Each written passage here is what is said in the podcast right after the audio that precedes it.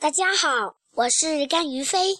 今天我给大家讲的童话故事是《群鸟学艺》。许多鸟听说凤凰会搭窝，都到它那儿去学本领。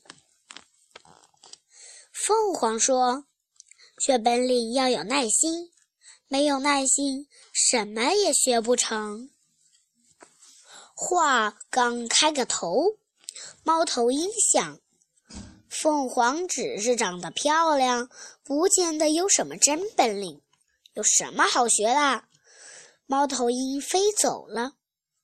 凤凰接着说：“要搭窝，先要学好根基，比如大树干上的三个叉。”老鹰一听，想。啊，原来就是找个树杈，挺简单了。我会了。老鹰拍拍翅膀，也飞走了。凤凰接下去说：“把叼来的树枝一层一层的垒起来。”刚说到这里，乌鸦想：“原来就是垒树枝呀！我学会了。”乌鸦得意地飞走了。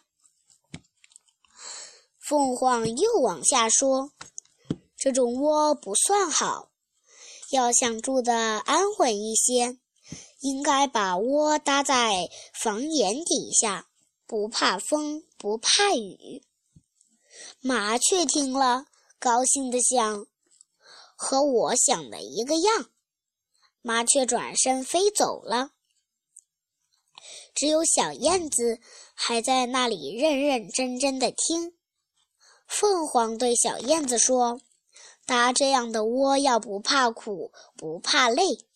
你要先雕泥，用唾沫把泥拌匀了，再一层一层的垒起来，然后叼些毛和草铺在窝里，这样的窝住的才舒服呢。”小燕子听完，唱起动听的歌，向凤凰表示感谢。